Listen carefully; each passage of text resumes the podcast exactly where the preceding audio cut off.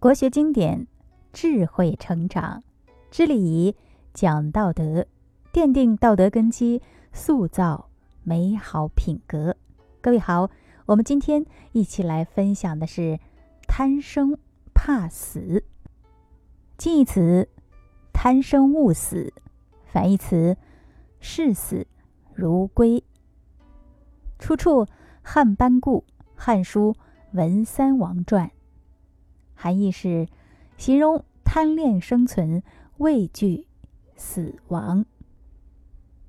西汉末年，汉哀帝当政时，梁王刘濧凶狠残暴，无恶不作，根本不把地方官放在眼里。不久，他又任意杀害了下属中郎曹将等人。哀帝大怒，派廷尉等高官。去梁国查办此案，刘立装病不起，办案的官员于是传讯梁国大臣，指责刘立不思悔改，对抗朝廷，并透露风声说，圣上将下令收回梁王印玺，将他逮捕下狱。直到这时，刘立才意识到事情的严重性。赶紧脱去王冠，跪在地上请罪。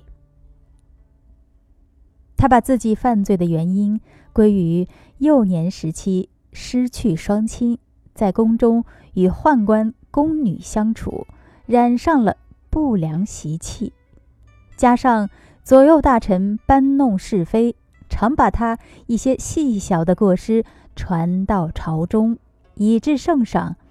对他不满，接着他又可怜巴巴地说：“这回我杀了中郎曹将，确实罪不容赦。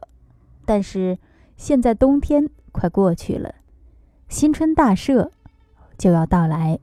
由于我贪恋生存，害怕死去，所以假装生病。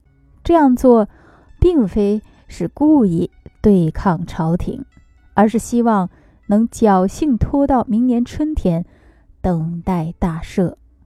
到了第二年春天，汉哀帝大赦天下，刘立又一次逍遥法外。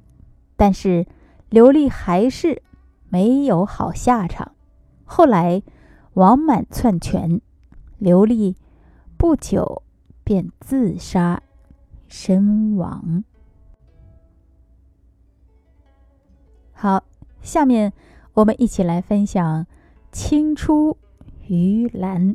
近义词后来居上，出处《战国荀况·荀子·劝学》，比喻学生超过老师，后人胜过前人。所谓的“长江后浪推前浪，一代总比一代强”，就是这个意思。说呀。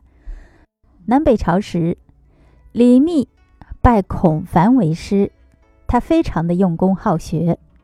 过了几年，他的学问就超过了孔凡。孔凡为有这样的好学生而感到高兴。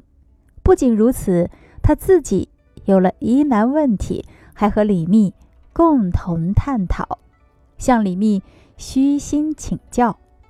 李密觉得孔凡是老师。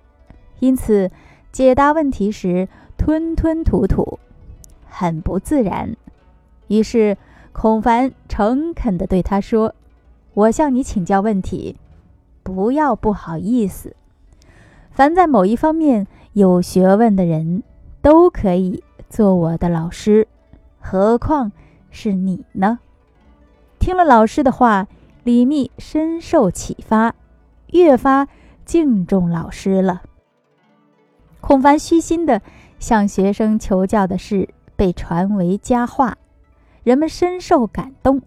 有人编了一首短歌，颂扬孔凡不耻下问的精神：“青成蓝，蓝谢青，诗何长在明经？”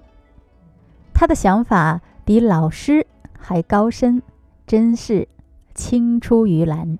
胜于蓝。